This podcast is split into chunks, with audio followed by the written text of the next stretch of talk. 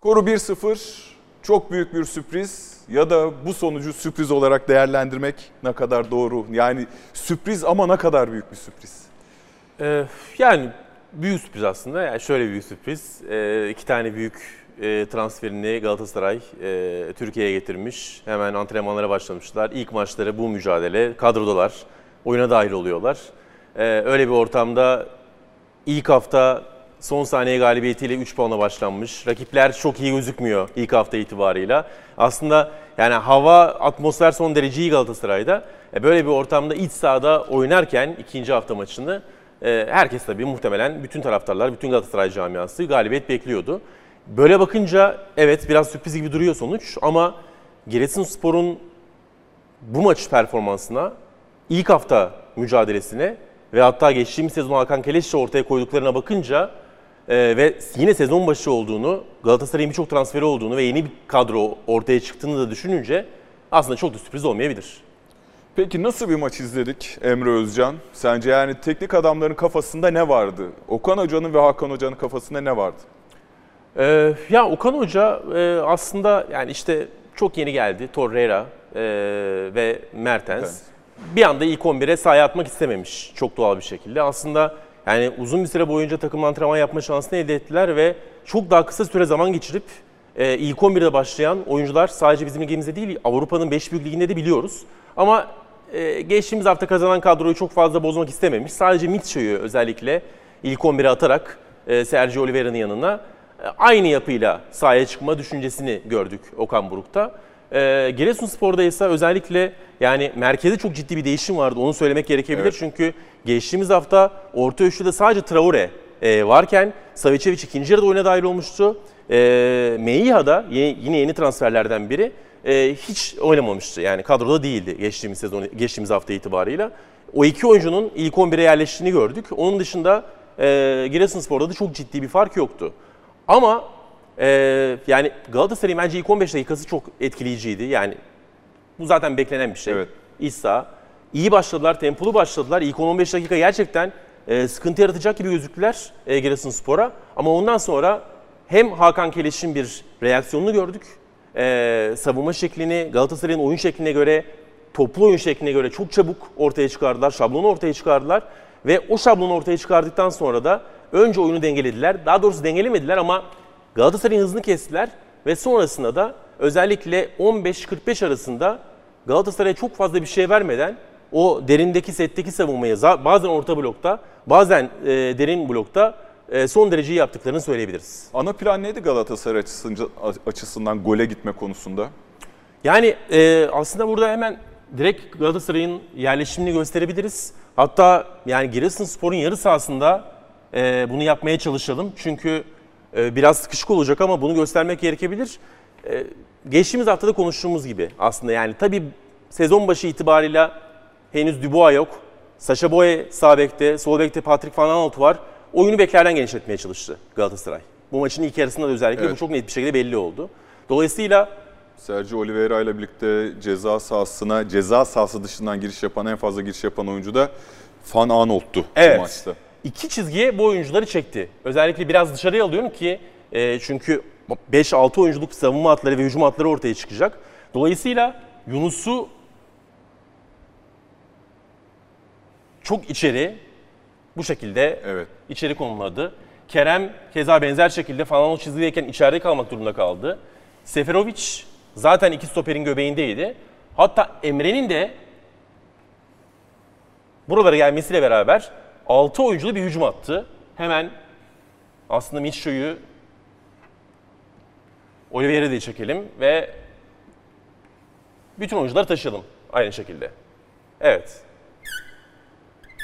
Şimdi bu şekilde 6 oyunculu, 5 oyunculu bir hücum hattı ortaya çıktı. Biraz sıkışıyor tabii ki ama e, ilk başta bu genişlik ve 4-5-6 oyuncuyla beraber Galatasaray gerçekten etki yarattı Giresunspor'un özelinde. Ama hemen hızlı bir şekilde Hakan Keleş'ten bir hamle geldi orada. Sağdaki Sergio'yu bek gibi Fananat önüne getirdi. Keza yine gol atan oyuncuyu aslında Borja Sainz. Evet. Sainz'ı ve yani sol bek Alper'i sol stoper gibi Sağ bek Hayrullah'ı sağ stoper gibi konumladı. Dörtlü bir stoper hattı ortaya çıktı. Ve sanki bekler savunmada Sergio ile Sainz gibi oldu. Yani altılı, beşli hücum hattına karşı altılı bir savunma Giresunspor'dan. Geçtiğimiz sezon e, Beşiktaş'a karşı da bu 6-3-1'i son derece iyi uygulamışlardı. Özellikle deplasmanda İstanbul'daki maçta Vodafone Zaten Arena'da. farka gitti maç. Evet, e, çok iyi Giresunspor'un. çok iyi bir performans göstermişti o maçta. Yani Hakan Keleş e, rakip Analizi. analizi konusunda ve özellikle gelişmiş oyun oynamaya çalışan şampiyonluk adayı takımlara karşı bu beşli altılı savunmaları geçtiğimiz sezondan beri istikrarlı bir şey de gösteriyor. İlk 15 dakikadan sonra bunu düzenli bir şekilde yaptılar ve gerçekten yani 15-45 arasında çok fazla bir şey vermeden e, Galatasaray'a ilk yarıyı bitirdiler ki şunu söylemek gerekebilir emek e, Giresun'la alakalı. Yani geçtiğimiz hafta Adana Demirspor'a karşı iç sahada kaybettiler, 3-2 kaybettiler. Evet. Gol beklentisi Giresunspor'un 2-12. 2 gol buldular. Burada bir anormallik yok. Adana Demirspor'un gol beklentisi 0-59. 3 gol buldu Adana, Dem- Adana Demirspor. Ee, biraz şanssız bir maç oynadılar. Onu söylemek gerekiyor ki geçtiğimiz sezon, geçtiğimiz haftaki gol beklentisi Giresun'un ligde ikinci sırada Trabzonspor'un arkasında hücumda. Verdikleri gol beklentisi yine ligde ikinci performans olarak, savunma performansı olarak ama oradan bir 3-2'lik mağlubiyet ortaya çıktı. Hatta şunu da ekleyeyim ben. O 0.59'un içinde Adana Demirspor'da Adana Demirspor'un hiçbir şutu %8 yani 0.08'lik gol beklentisinin ötesine çıkmamış e, mücadelede. Oradan yani bir şekilde bir uzaktan şut ceza sahası dışından bir tane böyle yine bir anda önünde buluyor oyuncu. E, zor bir pozisyonda önünde Onyekuru. savunma varken Onyekuru e, golü atıyor. Düşük ihtimallerden net goller e, bulmayı başardı Adana Demirspor ki yani bugün seninle izleyemedik ama maçın içerisinde konuştuk. Bugün şaşalı bir galibiyet almışlar gibi gözüküyor. Yani iyi bir takıma karşı. Oyun olarak geride kalmadılar hatta 90 dakikanın çok büyük bölümünde Giresunspor'un etki yarattığı bir mücadele vardı e, Adana Demirspor'a karşı.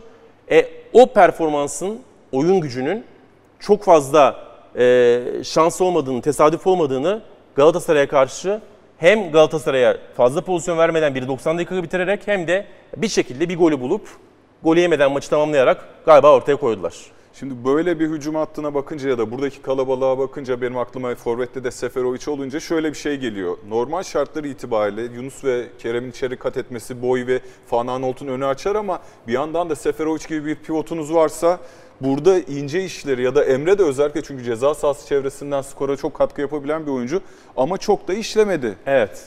Bu bir stoper başarısı mıdır, yakın oynama başarısı mıdır?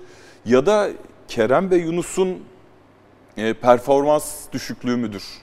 Nasıl açıklamak lazım? Ee, aslında bence ikisi de. Yani özellikle o işaretlemeleri de yaparsak daha iyi olabilir. Çok doğru söylüyorsun. Kerem'in ve özellikle Yunus'un Ya aslında bu bildiğimiz half space Evet. alanında üretkenliğin sağlanamaması. Ee, bu roller zor bir rol, zor rol. Yani Kerem oyunu daha çok geniş oynamayı seven bir oyuncu. Geçtiğimiz Evet. sezon bunu gördük.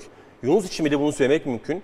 Eğer beklerle gelişi verecekseniz bu oyuncuların senin söylediğin gibi half space, iç koridor, Ne- ne, ne- dersen de çok daha merkezi konumlanması gerekiyor. Ve merkeze yaklaştıkça kalabalığın içine girersiniz. Arkaya bek, yaklaşan bek, stoper, orta sahalar. Sıkışırsınız. Dolayısıyla yeteneği o dar alanlarda ortaya koymak o kadar kolay bir şey değildir. Ben yine ilk yarım saatte, ilk 15 dakikada ya da ilk yarının genelinde Yunus'u dar alanda biraz daha iyi buldum Kerem'e göre. Kerem hiç etkili olamadı.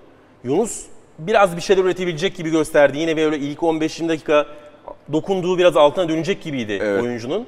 Ama sürekliliği getiremediler. Ve yani Seferovic'i Galatasaray çok verimli bir şekilde kullanamadı bağlantıyı. Emre de bence toplu oyunda çok iyi değildi ilk 45 dakikada. Ee, ama topsuz oyunda, rakibe reaksiyon vermede, kaybedilen toplarda zaman zaman iyi işler yaptı. Ee, biraz bence ilk 45 dakikada aslında ikinci yere de geçilebilir buradan. Emre'yi oyundan çıkartıp Gomis'i oyuna atma hamlesi Galatasaray'ın hem ikinci yarısını hem İkinci sanki yere maçı... geçeriz de şimdi şurada Ga- Galatasaraylar geçen sezonki bu orta saha krizinden sonra büyük bir heyecanla doğal olarak Oliveira ve Mitro'yu hatta Evet. sonrasında tabii Torreira gelince biraz daha üste çıktı. Olağanüstü bir transfer olarak görüyoruz hepimiz. Bu maçta sen nasıl bir görev paylaşımı gördün? Ee, yani biraz daha fazla Oliveira'nın top kullandığını, Mitro'nun daha az topla buluştuğunu gördük. Oyunu yönlendiren Oliveira gibi gözüküyor ama biz şöyle düşünüyorduk ki Mitro daha fazla alıp verecek. Oliveira daha fazla top taşıyacak. Nasıl bir paylaşım gördün sen? Ee, aslında ikisi de o işi yapmaya çalıştı ki Oliveira biraz böyle bir oyuncu. Gerçekten yani onun transferinde ben onun üzerine bir yazı yazdım ee, kendi sitemde. Yani oyuncu profili itibarıyla yanındaki oyuncuya göre farklı oyunlar oynayabilecek bir oyuncu. Mesela Porto'da Evet. yanında daha savunmacı bir oyuncu varken ben öne giden oyuncuydu. Ee, Roma'da yanında Cristante vardı. Cristante de evet bir savunma oyuncusu ama çok daha fazla dolaşabilen bir oyuncu. Yani biraz Oliveira gibi sahanın her yerine dolaşabiliyor ve topla beraber sorumluluk da alabilen bir oyuncu. Öyle olduğu zaman yani Oliveira yanında öne çıkabilen bir oyuncu olduğu zaman biraz daha şuraya geçmem gerekiyor. Evet. Daha derine gelip böyle savunmadan alıp. ilk topu alıp ilk başlatan oyuncu olan e, profili de ya da rolü de ortaya koyabiliyor. Bugün senin söylediğin gibi ben de çok fazla beklemiyordum. Biraz daha ben iki stoper önünde Mitchell'ı görürüz. Oliveira daha çok dolaşır diye düşünüyordum. Evet. Bunu yaptığı zamanlar da oldu. Topla beraber özellikle dolaştığını gördük Oliveira'nın ama çok fazla savunma öne geldiği, Mitchell'ün kendisini öne attığı ve ilk topu zaman zaman Abdülkerim'den zaman zaman Nelson'dan alarak oyunu ilk başlatan, ilk kuran oyuncu olduğunu da gördük Oliveira'nın. Yani bu bence oyuncunun aslında eee, olumlu taraflarından biri. Çünkü %100. Oyun çeşitliliği açısından. Evet yani Mitchell de bunu yapabilir. Oliveira da bunu yapabilir. Torreira da bunu yapabilir. Torreira ile beraber oynarken Oliveira yine bu görev paylaşımını yapabilir. Ee, bugün daha fazla toplu oynayan ve daha fazla topla buluşan, ya daha doğrusu dolaşan oyuncu rolündeydi. İlk yarı bence fena değildi. Yani takımın böyle hücum liderliğini, gerçekten pas liderliğini yapacak gibi gözüktü ama ikinci yarıda top kayıpları biraz artınca onun da oyundan almayı düşündü İkinci Okan yarıya geçeceğim ama Galatasaray'ın sence e, topsuz ceza sahasına giriş problemi var mı? Yani e, Emre çok fazla girmez topsuz. Yunus da hani bir mesela Cengiz Ünder'i geçen programda mı konuşmuştuk ya da başka programda mı konuştuk diğer arkadaşlarla. Cengiz Ünder'i Cengiz Ünder yapan özelliklerinden biri topsuz olarak ters hücumlarda içeriye girmesidir. Bir Larin işte şampiyonluk sezonunda arka direkte attığı gollerle kanattan girmesidir. Galatasaray'da genelde Kerem Yunus ve Emre olduğu zaman forvet arkasında Oliveira da o pro- profilde olmadığı için sence bir topsuz e, ceza sahasına girecek oyuncu problemi var mı sence? Yani çoğalamama. Ee, Onun denebilir. için belki ikinci yarıya buradan da bağlayabiliriz. Denebilir çünkü yani aslında şu yuvarlakları silelim. Ee, biraz az önce söylediğim bağlantılı bir şey bu. Yani oyun bekler genişlediği Evet. zaman oyuncular içeride, oyuncular içeride olduğu zaman e, biraz daha aslında senin söylediğin o işleri yapması gereken role bürünmeleri gerekiyor. Ama Yunus da bence biraz öyle. Yani topla beraber ya da Kerem de ya çizgide ya içeride. Çok daha fazla iletişiminin olması lazım değil mi? En Emre ile Seferovic'le çünkü Evet. illa kanattan gelen ortaya ceza sahasına girmek değil. Yani alverlerle girmek. Belki Seferovic'in açtığı alanlara girmek. Biraz şeklinde. topu ikisi de ayağını isteyen oyuncular İsteyen bence. oyuncular. Onunla alakalı olabilir. Ee, yani Yunus da topu önce ayağını istiyor. Kerem de önce ayağını istiyor. Ee, topsuz o dolaşımları çok verimli yapabilen oyuncular olduğunu söyleyemeyiz. Temel problem ne peki il- ilk yarıda sence? Bence ilk yarıda Galatasaray'ın şu bölgesi sıkıntıydı. Yani oyunun genişliğinde de problem vardı. Çünkü yani Sacha Boey'den de Patrick Van Aanholt'tan da top çizgiye açıldığı zaman oyun nitelikli bir şekilde genişlemedi. Yani topu oraya taşıdı. Bu oyuncular orta yapma şansını buldular ama Van Aanholt'un yaptığı 2 ya da 3 orta çok alakasız yerlere gitti. Sacha Boey bir tane çok kötü orta yaptı. Bir tane e, ikiye bir yapma şansını elde etti. Orada bir kontrol kaybı yaşadı. Yani oyun nitelikli bir şekilde genişlemedi ama en azından rakibi oraya açmayı başardı Galatasaray'ın bekleri. Ama bence merkezde bir problem vardı. Parantez açsak hangi oyuncuya parantez açarız? Yani mesela Fananolt'a ben olumlu anlamda demiyorum, olumsuz anlamda da olabilir. Hani vardır ya basketbolcu arkadaşlar daha fazla kullanır, X, X faktör gibi. Yani bugün Galatasaray'da hangi performans düşüklüğü sence takımın bütününü etkiledi? E, ya performans düşüklüğü demeyelim ama işte bir uyumsuzluk var Galatasaray'da. Yani Seferovic burada yeni bir oyuncu. E, Kerem ve Yunus bu rolde oynayacaklarsa bu rol onlara yeni diyebiliriz. E, şimdi Sacha Boey bu takımın ilk sağ beki değil, Değil. hatta belki ikinci sağ beki Tabii bile ki değil. Belki. E, Van Aanholt bence Türkiye standartlarının üzerinde bir sol bek. Çok iyi bir fizikalitesi var. E, lider bir oyuncu olduğu da belli. Ama oyuncunun bir teknik kalite problemi olduğu geçtiğimiz sezonun ilk maçına itibaren net bir şekilde ortada. Yani oyun nitelikli bir şekilde üretkenlik açısından özellikle Fananolot'tan çok iyi genişlemiyor Galatasaray'da. Ama Galatasaray buna mecbur. Çünkü başka türlü kullanma şansınız çok fazla yok, Hollandalı oyuncuyu. Ee, şimdi Kerem dediğim gibi roller yeni, Seferovic yeni, e, arkada Mitchell, Oliveira yeni, oyuna sonradan gelen Torreira yeni, Mertens zaten yeni. Aslında kolay da bir denklem değil. Tabii. Yani. Zaten Yani- yeni yeni bu kadar çok yeni deyince futbolunda Yani- bir takım yazılı olmayan gerçekleri var. İstikrar, alışmak, oyun hafızası gibi. Thomas, Thomas Tuchel hep şunu söyler, futbol bir bağlantılar oyunudur der. Bağlantılar oyunu olan futbolda o bağlantıların ortaya çıkması için yani Seferovic'le Kerem'in bağlantısı, Yunus'un bağlantısı, 10 numaranın bağlantısı, sağ kenarla 10 numaranın, sol kenarla 10 numaranın, arka ikiliyle iki çift pivotla yine merkezin, Seferovic'in bağlantıların ortaya çıkması için kesin olarak Galatasaray'ın zamana ihtiyacı var. Şimdi o zaman ikinci yarıya geçelim. İkinci yarı geldi. Oyuncu tabelası, kalktı değişiklik tabelası. Buffett'in Mi Gomis ve Emre Akbaba'nın yerine yani saf bir halis bir 9 numarada oyuna girdi. Orta saha, forvete yönelik bir orta saha oyuncusu çıktı. Galatasaray bir 4-4-2'ye döndü. Sağ içinde sence ne değişti bunun dışında? Yani ben burada aslında belki bir takım üzerinde göstermek daha iyi olabilir. Çünkü Gomis direkt bir şekilde ikinci yarıya başlarken e, Emre Akbaba'nın yerine dahil oldu. Dolayısıyla o girdikten sonra da Ben basayım. tabii biraz daha 4-4-2 gibi hatta biraz daha Seferovic'in arkaya yaklaştığı bir denklem ortaya Evet. çıktı. Ben biraz acele ettiğini düşünüyorum Okan Buruk'un. Yani bu kadar telaşa gerek var mıydı ilk yarıda? Evet Giresunspor iyi savundu. Ama oyun Galatasaray'ın kontrolünde gidiyor gibiydi. Yani Giresunspor'a da hiç kontra imkanı vermedi Sarı Kırmızılar Evet. ilk 45 dakikada. Şimdi bu hamleyi yaptığınız zaman Emre Akbaba ne olursa olsun Gomis'e göre çok daha iyi bağlantıcı pas kalitesi itibariyle. Şimdi bağlantıda biraz geriye gidiyorsunuz. İkincisi takımın topu kaybettiği zaman ya da top rakibe geçtiği zaman reaksiyon verebilecek bir oyuncuyu orta sahadan alıyorsunuz Emrak Baba. Yerine Gomis koyuyorsunuz. Gomis'le beraber takım savunma anlamında da karşılama oyunda da biraz geriye gidiyor. Ve geçişe biraz daha açık bir hale geliyorsunuz. Yani Emrak Baba çok savunmacı bir on numara değildir. Değil, değil. Ama ilk yarıda az önce belirttiğim gibi 45 dakika itibariyle 3 En tane çok pozisyonu korumaya çalışan bir oyuncu. Doğru. rolünde. 3 tane çok önemli top kazandı rakipten Evet. ilk yarıda. Yani dolayısıyla bu maç üzerinde aslında ilk 45'te savunma görevlerini yapan bir oyuncuydu. E, Gomis oyuna girdi. Dediğim gibi bağlantıdan vazgeçiyorsunuz. Muhtemelen neyi düşünüyor e, Okan Buruk? Yani oyunu domine ettim olmadı. Biraz daha çift santrforla beraber topu bu bölgeye getirebilirsem Gomis'le Seferovic'le tek vuruşla birlikte bana skoru getirebilir diye düşündü. Ama takımı zayıflattığı unsurlar o bağlantı ve rakip savunmaya, daha doğrusu rakip hücumlarına o ilk reaksiyonu vermeye. Buna karşı pres de diyebilirsiniz, rakibi karşılama da diyebilirsiniz, direkt savunma oyunu da diyebilirsiniz.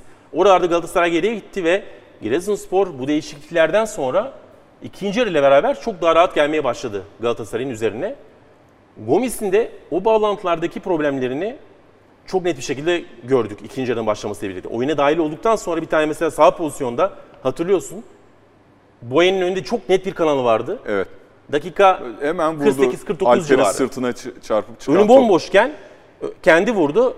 Korner getirdi Evet. takımına ama Boyen'in önünde kanal vardı ve verse Yani yüzde 80 yani yüz değil de iki pasla gol, gol olabilecek bir pozisyon. bir pozisyon oydu. Dakika 58-59 offside'a kaldı. Çok Evet. parlak bir atakta. E, o offside nedeniyle Galatasaray daha net bir pozisyondan oldu. Dakika 82'de yine sağ tarafa yani artık golü yemiş Galatasaray oyunu sete yığmaya çalışıyor. Tamamen yığılmış rakip savunma üzerine. Sağda bomboş durumda Boye var. Boye çok kötü bir pas verdi. Topu kaybettiler. Taca gitti. Takım tekrar geriye gitti ondan sonra. Bir Onu soru var bu konuyla alakalı aslında e, cevap da vermiş oldun. E, Talha Kayhan devre arasındaki değişikliği nasıl yorumlarsınız? Orta sahadan eksilmenin oyun hakimiyetine zarar verdiğini düşünüyor musunuz sorusunda zaten aynı anda Talha Bey'le düşünmüşüz ve zarar verdiğini düşünüyoruz herhalde ez cümle. Ben öyle düşünüyorum. Planla- Yani en azından onun erken olduğunu düşünüyorum. Yani bu 45 ya da 46 da değil de 60-65 gibi olsa daha mantıklı bir zemine oturabilirdi. Ama ana plandan çok çabuk vazgeçtiği bir geldi bana Okan Buruk. Evet, e, ana plan işlemedi. Giresunspor öne geç, e, Giresunspor son dakikalarda aslında 77. dakikada öne geçti. E, sonrasında başka oyuncu değişiklikleri de geldi. Hatta gol Tabii. o kenara çağrılmıştı Dries Mertens'le Kazımcan Karataş. E, onlar kenarda beklerken Galatasaray'ın kalesinde Giresunspor'un golünü gördük 77'de. Ve değişikliği yapayım. Mertens Yunus'un yerine oyuna dahil oldu çünkü.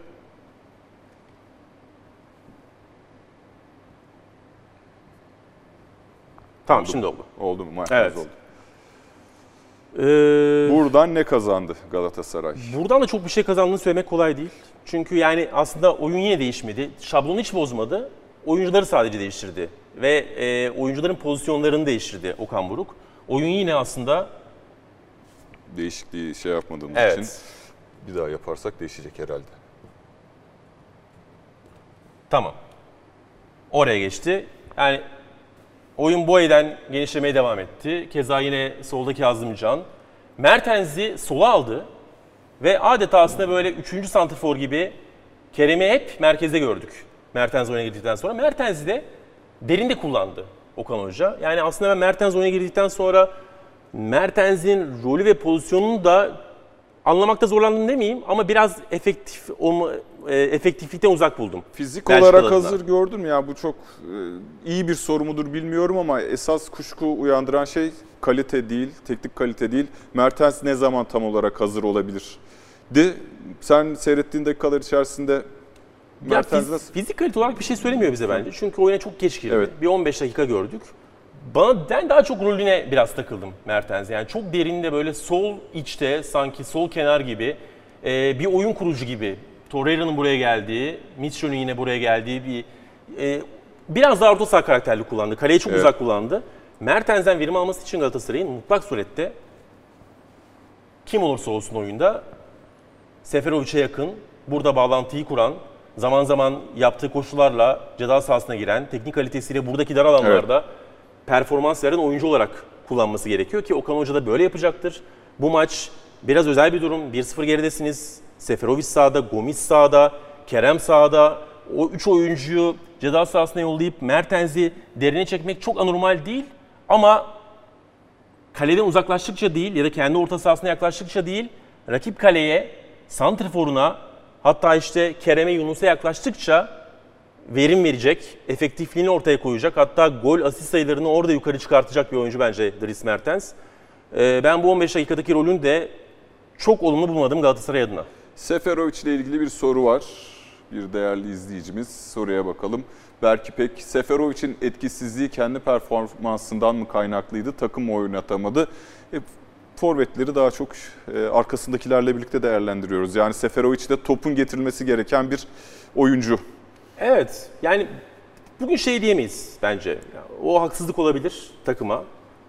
Galatasaray topu Seferovic'e hiç götüremedi. Götürmekte çok zorlandı diyemeyiz. Aslında götürdüler. Seferovic bence bugün evet biraz kendi standartının altındaydı. Ama beklentileri karşılamamasında eğer öyleyse ya da standartların altında kalmasında dediğim gibi o bağlantıları henüz kuramaması solu, sağı, arkası, bekleri e, onun için biraz zamana ihtiyacı olması bence ana faktör gibi e, gözüküyor. Bu oyuncu grubu içerisinden ideal nasıl bir kahve? Bunu e, Zor. Nebil Evren'le konuştuğunuzu biliyorum. Bugün biraz daha fazla ipucumuz var.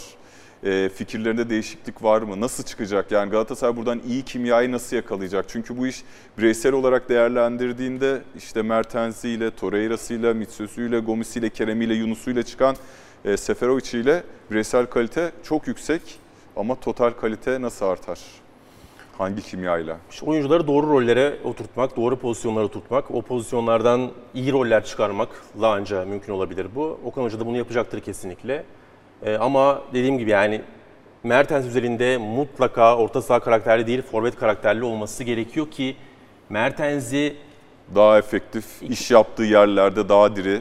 Hem öyle hem de ikinci forvet gibi kullanmak onun topsuz takıma getireceği yükleri de aslında azaltmak anlamına geliyor. Çünkü diyelim Seferovic arkası 4-4-2 ya da 4-2-3-1 stopere gidecek Mertens. Biraz- Stoperle eşleşecek. Yani Taşı- savunmada yaşadığı sıkıntılar rakibin stoperiyle eşleştiği için o kadar büyük yük yedirmeyebilir. Ama mesela Mertens'i kenara alırsanız diyelim ki bir formül buldu. İki Türk oyuncudan birini kesti, Evet. Kerem'i kesti. Sola çekti Mertens'i. Mertens'in o zaman rakip sağ beki savunması gerekecek. Takip etmesi gerekiyor. Sürekli koşması gerekecek rakip sağ bekle. O çok kolay bir şey değildir Mertens için. Mertens o yüzden de biraz santrfor gibi ya da ikinci forvet gibi ne derseniz deyin 10 numara gibi.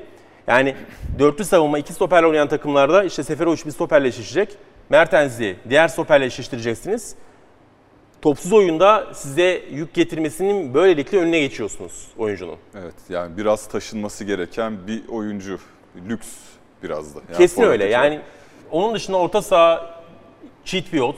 Yani oyunun beklerden genişlediği denklem dışında bir şey yapma şansı Galatasaray'ın yok gibi ama ben, bunu söylemiştim. Evet. Dubois geldikten sonra Dubois ile beraber biraz daha e, sağ bekten üçüncü stoper gibi yararlandığı, onu biraz daha böyle geride zaman zaman orta Oyun saha gibi kurulumuna- kullandığı denklemler ortaya çıkabilir Okan Hoca'nın. O da tabii ki Yunus'un rolünü tekrar içeriden çizgiye doğru açacaktır.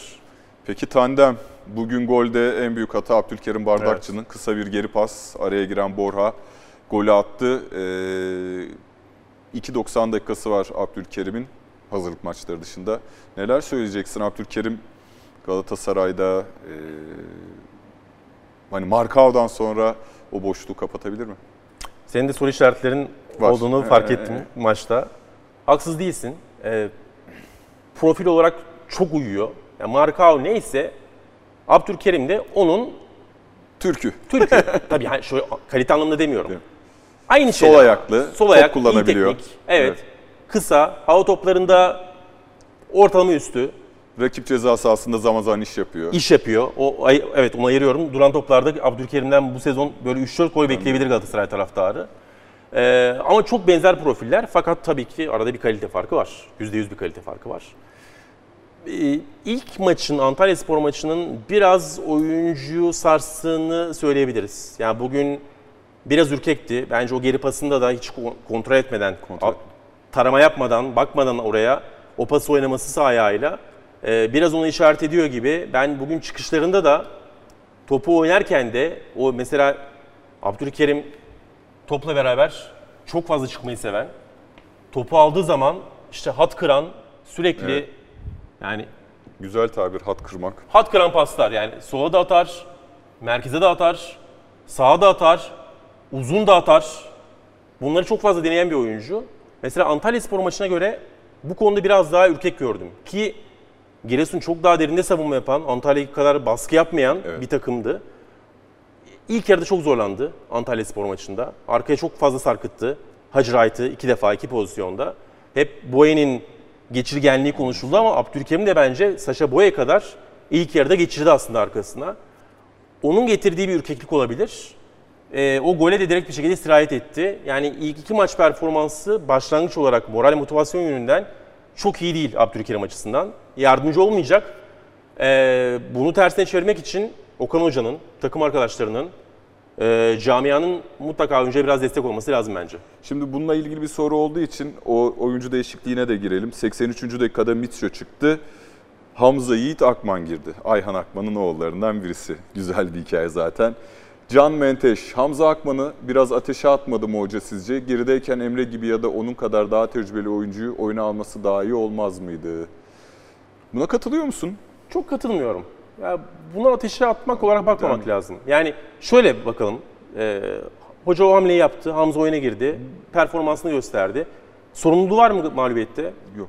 Yok. Ya Yani bu hocanın kendisinin aldığı risk eleştirilebilecek hatta büyük bir fırsat tanıyorsun aslında Tabii. oyuncuya. e, ya bunlar ateşe atmaktan ziyade oyuncuyu aynı zamanda geliştirebilecek hareketlerdi. Evet bazen yaptığınız kritik anda yaptığınız genç oyuncu hamlesi e, o oyuncuda bir travma yaratabilir bir maçta. Böyle bir risk her zaman vardır ama tam tersine olma ihtimali de var. E, dolayısıyla Bence bu tarz değişikliklere biraz daha pozitif yönden yaklaşmak lazım. Geçen sezon Antalya Spor Fener, Fenerbahçe Antalya Spor maçında Arda Güler'i Vitor Pereira 0-0 giden oyunda benzer dakikalarda oyuna almış. E, Arda Güler de orada zaten çok özgüveni yüksek. Oradaki bir hani çalım atmaya çalışırken bir pas dendi ona ama asist değildi aslında. E, fark yaratmayı başarmıştı Arda Güler. öyle. Yani bu tür e, oyunlarda ya da böyle giden maçlarda genç oyuncular e, daha fazla aslında tabii ki baskı hissederler ama burada yapacağı olumlu bir hareket e, ve onunla birlikte ya- yaşayacağı moral ivmesi sezonun geri kalanında çok daha faydalı olmasına yardımcı olabilir. Galatasaray ile ilgili söyleyeceklerine devam edebiliriz ama istersen bir de rakibe bakalım. Sonuçta kazanan takım e, ana strateji durdurdu. Zaten çok net bir şekilde oyun içerisindeki ilk yarıdaki değişikliği de anlattın. Altılı savunma. Evet. Devamında farklı da bir kadro. Yani e, kadro üzerinde belki isim olarak çok olağanüstü yetenekli isimler değil ama oyun gelişiminden söz edebilir miyiz Hakan Keleş adına? Ya ben Bir de şunu söyleyeyim. Bayiç farklı bir forvet. Geçen sezonki Dukura dışındaki diğer forvet Umut Nayır'ın yerine aslında Bayiç'in geldiğini söylüyoruz. Bu anlamda benzer ama elinde de e, Ke- Balde Evet. ve e, neydi o? Trabzonspor, Leicester City, Sivas, Göztepe, Şey, e, Ndiaye. En, yok başka bir, adı, başka bir adı vardı. Ben de tamam. Leicester'dan buraya gelmiş. Leicester'dan evet. gelen. E, Sivas'ta oynadı, yapmış. Göztepe'de Kenar oyuncusu, sol Evet, sağ evet. kenar. iki oynayabilen. Yani forvet karakteri de olan bir oyuncu evet. Ben yani Giresunspor'un 11'ine baktığım zaman Türkiye Ligi standartlarında çok yeterli bir kadro görüyorum. Özellikle bu maçı çıkan 11. Çünkü yani eee, özellikle bence bugün maçın yıldızlarından biri Evet yüzde yüz. Yani- Traore. toplu topsuz. Birinci sınıf bir orta saha oyuncusu profili çizdi.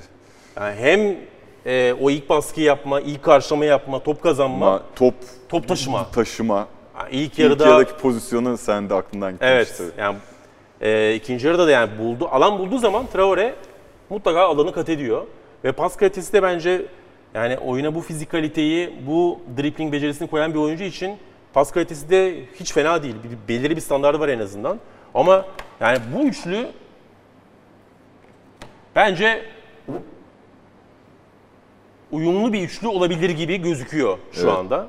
Ee, bunun dışında şunu da söylemek lazım ki özellikle yani Sergio'nun ve Sainz'ın da ya evet bugün rakip Galatasaray'dı. Hakan Keleş muhtemelen rakip beklerle alakalı savunma sorumluluğu ve savunma görevleriyle alakalı bu iki oyuncuyu ekstra uyardı ve ekstra odaklılık istedi. Ama ben tempo olarak da taktik olarak da e, bu iki oyuncunun e, o yönden ekstra işler yapabileceğini düşünüyorum ki yani savunma yapabilen ama aynı zamanda teknik kalitesi, pas kalitesi ve hatta koşu kaliteleri de iki oyuncu için aynı aynı şeyi söyleyebiliriz. Evet. Belirli bir standartın üzerinde olan oyuncular. Dolayısıyla böyle bir üçlü, böyle iki kenar oyuncusu, ya Bayiç'te ne olursa olsun Artık çok tecrübe. O pozisyonu oynamayı bilen biri diyebiliriz. Ee, ön tarafı da, arka tarafın sağlamlığını da ben kadro, bu maç üzerinde söylemiyorum bunu. Oyuncu profilleri ve rolleri itibariyle söylüyorum.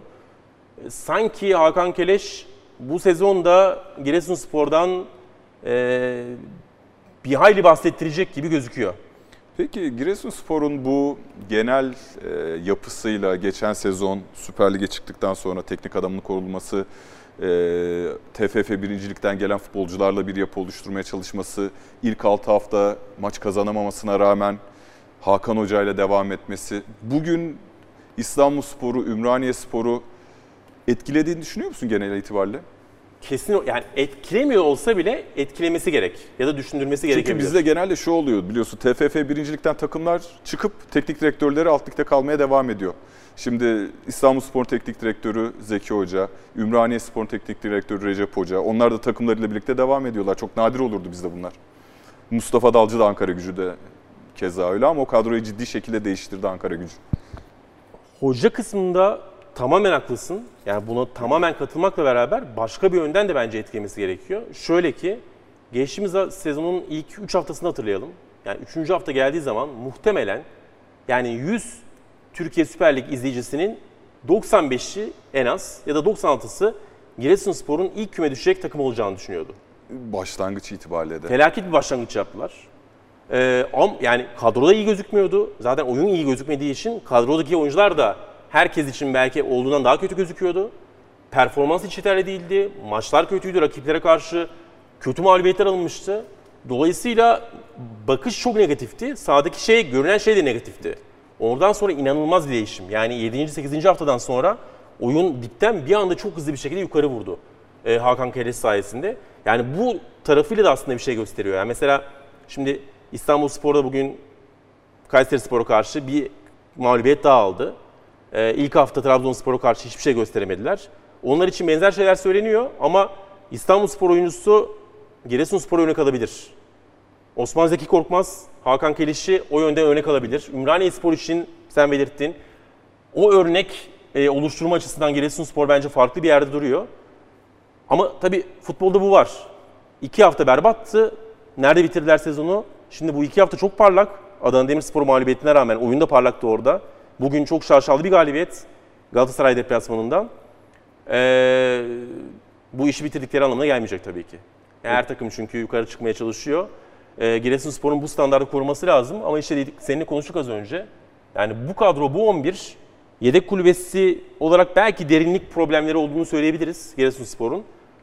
Ama bu 11 bu ligde bir standart ortaya koyar gibi hissettiriyor. Evet. Diğer taraftan şimdi Galatasaray'daki şöyle diyelim olumsuzlukları söyledik, konuştuk. Hiç mi buradan çıkartabileceğimiz Galatasaray adına olumlu bir şey yok? Yani eee, bu maçın aslında dediğim gibi ben ilk 45 dakikasını çok sorunlu görmedim Galatasaray'da. O yüzden zaten yani az önce sen Hamza konusunda e, şey yaparken onu eklemek istiyordum. Dediğim gibi yani ben Gomez'in bugün biraz erken oyuna girdiğini ve takımın ön taraftaki ritmini biraz bozduğunu, keza Mertens oyuna girdikten sonra da onun rolü itibarıyla ekstra sorunlar ortaya çıktığını düşünüyorum. Yani çok kaotik bir yapı ortaya çıktı Mertens oyuna girdikten sonra ama bunu da anlayışa karşılamak lazım. düzen dışına çıkıldı tabii Evet, yani. yani. 1-0 geridesiniz artık yani bütün oyuncularla ceza sahasına girmeye çalışıyorsunuz. Ee, ikinci yarı ayırmak lazım. İlk yarı çok etkileyici olmasa da kötü bir ilk yarı değildi. Çünkü rakip organize, rakip geçtiğimiz sezon bir yerden bir yere gelmiş. Ligin flash 4-5 takımı arasına girmiş ve o kadronun da genelini koruyup üzerine ekleme yapmış e, bir takım. İlk maç performansına dikkat çektik Adana Demirspor'a karşı. E, böyle bir takıma karşı kötü bir ilk 45 değildi bence. O yüzden o ilk 15 dakikadaki başlangıç, o tempo, onu biraz daha uzun vadeli yapma, yani ilk yarının bir 25-30 dakikasına o tempoya yayabilirse Galatasaray, e, ilk yarılarda çözdüğü maç sayısında çok ciddi bir artış olur ki o yani şu anki bu maçın ilk 11'indeki ana plana işte Torreira ve Mertens'in gireceği hatta Dubois'un gireceği bir denklem var. Yani 3 tane star ve çok kaliteli oyuncu bu Bütün- takımın ilk 11'ine girecek. Evet yani yüzde otuz. %30. Yüzde otuz her şeyi değiştirebilir. Ee, Galatasaray açısından şok bir skor olduğunu söylememiz lazım ama e, henüz takımında tam hazır olmadığında belirtmekte fayda var ve transfer çalışmalarının yapılacağı devam ettiği söyleniyor. Galatasaray ile ilgili yine forvet isimleri geçiyor. Hatta Bellotti'nin ismi geçiyor. Ne diyorsun yani Galatasaray'ın transfere o bölgeye transfere ne kadar çok ihtiyacı var? Ya, o bölgeye bence şu anda ihtiyaç yok. Ya, onu kesinlikle söyleyebiliriz. Çünkü yani Mertens aslında bir yönden de Seferovic'in ikamesi. Bir yönden. Yani şöyle diyelim. Evet Emre'nin yerine oynayacak Mertens. Evet. 10 numara gibi 4-2-3-1'de. Ama Seferovic bir şey oldu. Sakatlandı. 2 ay yok. Ne yapacak Galatasaray? Evet ilk başta Gomis'le oynar muhtemelen bir süre. Evet. Ama Gomis'ten beklediğini alamazsa Mertens'i en uca çekip üçlü bir orta saha, sol Kerem, sağ Yunus ya da başka oyuncularla beraber işte Napoli'de ortaya koyduğu saatte 9 Rodi diyebilirsiniz. Ya da ondan bir başka 9 numara gerçek 9 ortaya çıkarma şansı da olabilir bu. En uca e, yaklaştırabileceğini düşünüyorum ben Okan Buruk'un. Seferovic'in olmadığı denklemde. Yani o yüzden aslında Mertens bir Seferovic Çok- ikamesi. Çok farklı bir Ozan yapıya bürünmez mi? Ee, yani Tabii. Kerem, Yunus, Mertens hani sanki o işte Insigne'li, Callejon'lu, Mertens'in Napoli kadrosu gibi. O zaman da yepyeni bir formatta yepyeni bir Galatasaray olabilir gibi sanki. İşte bir oyuncunun değişmesi futbol biraz böyle. Ee, yani Seferovic'in yerine Mertens'in gelmesi ve orada rolün biraz daha sahte 9 vari bağlantıları yapan oyuncu olması en çok Kerem ve Yunus'u etkileyecektir.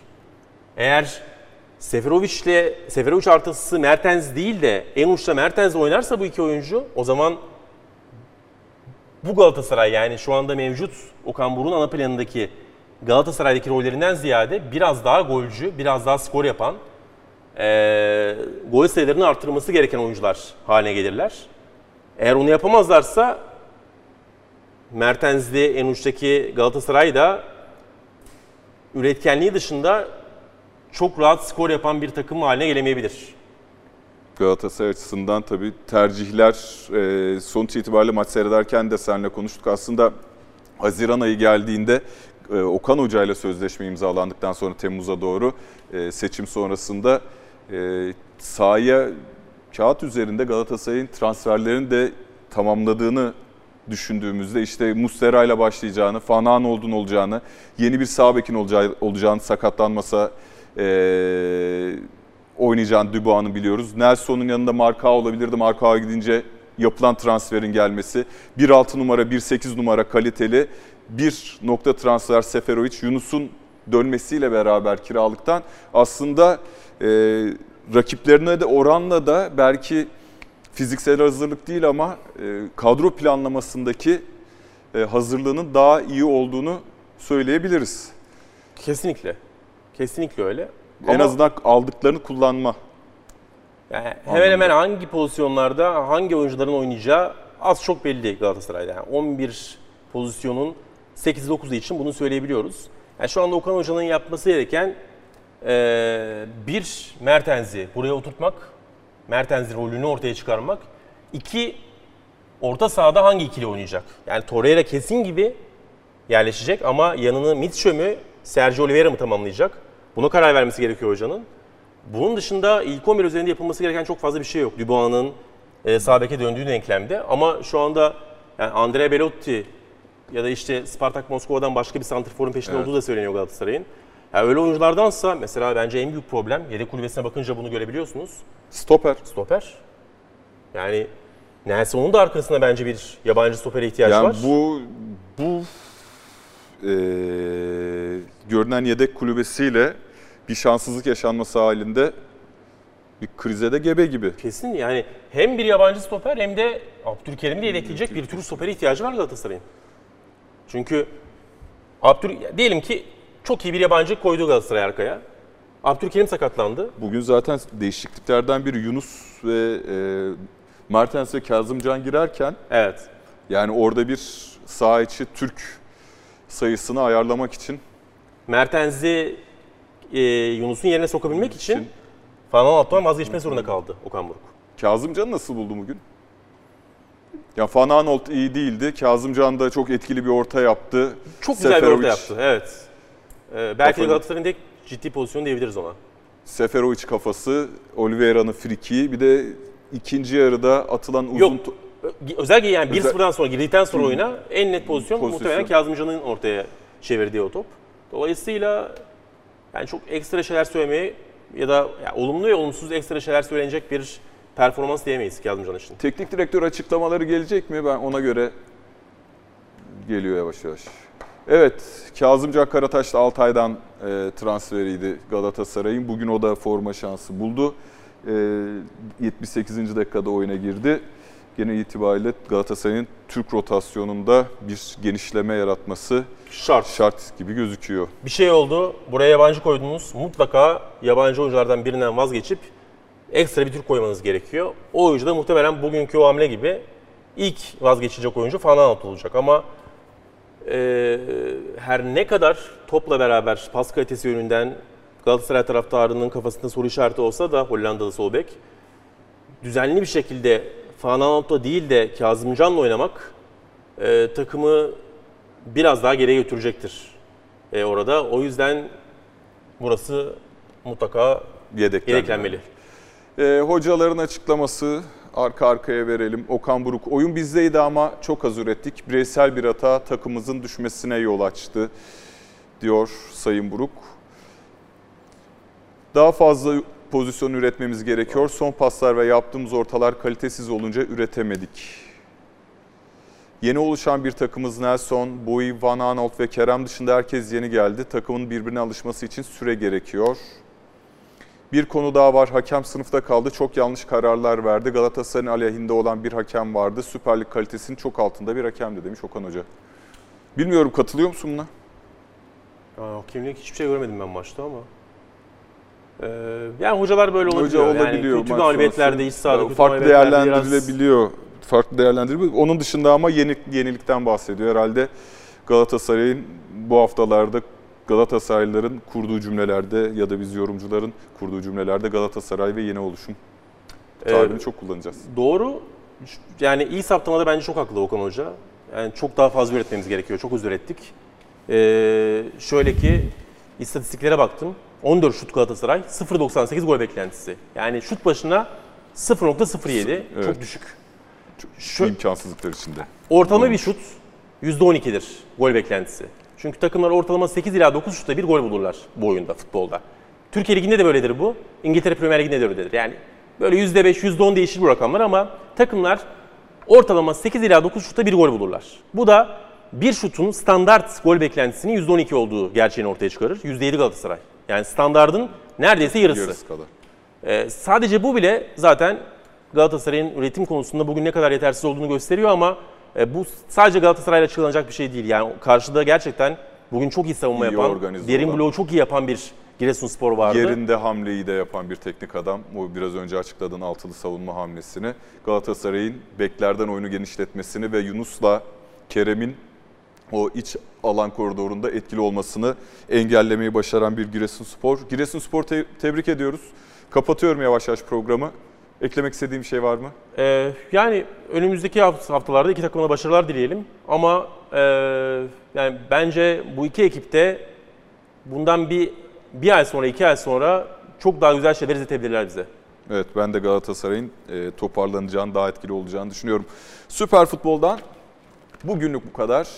Yarın ve ondan sonraki gün Emre Özcan NTV ekran yüzleriyle karşınızda maçları yorumlamaya devam edecek. İyi akşamlar.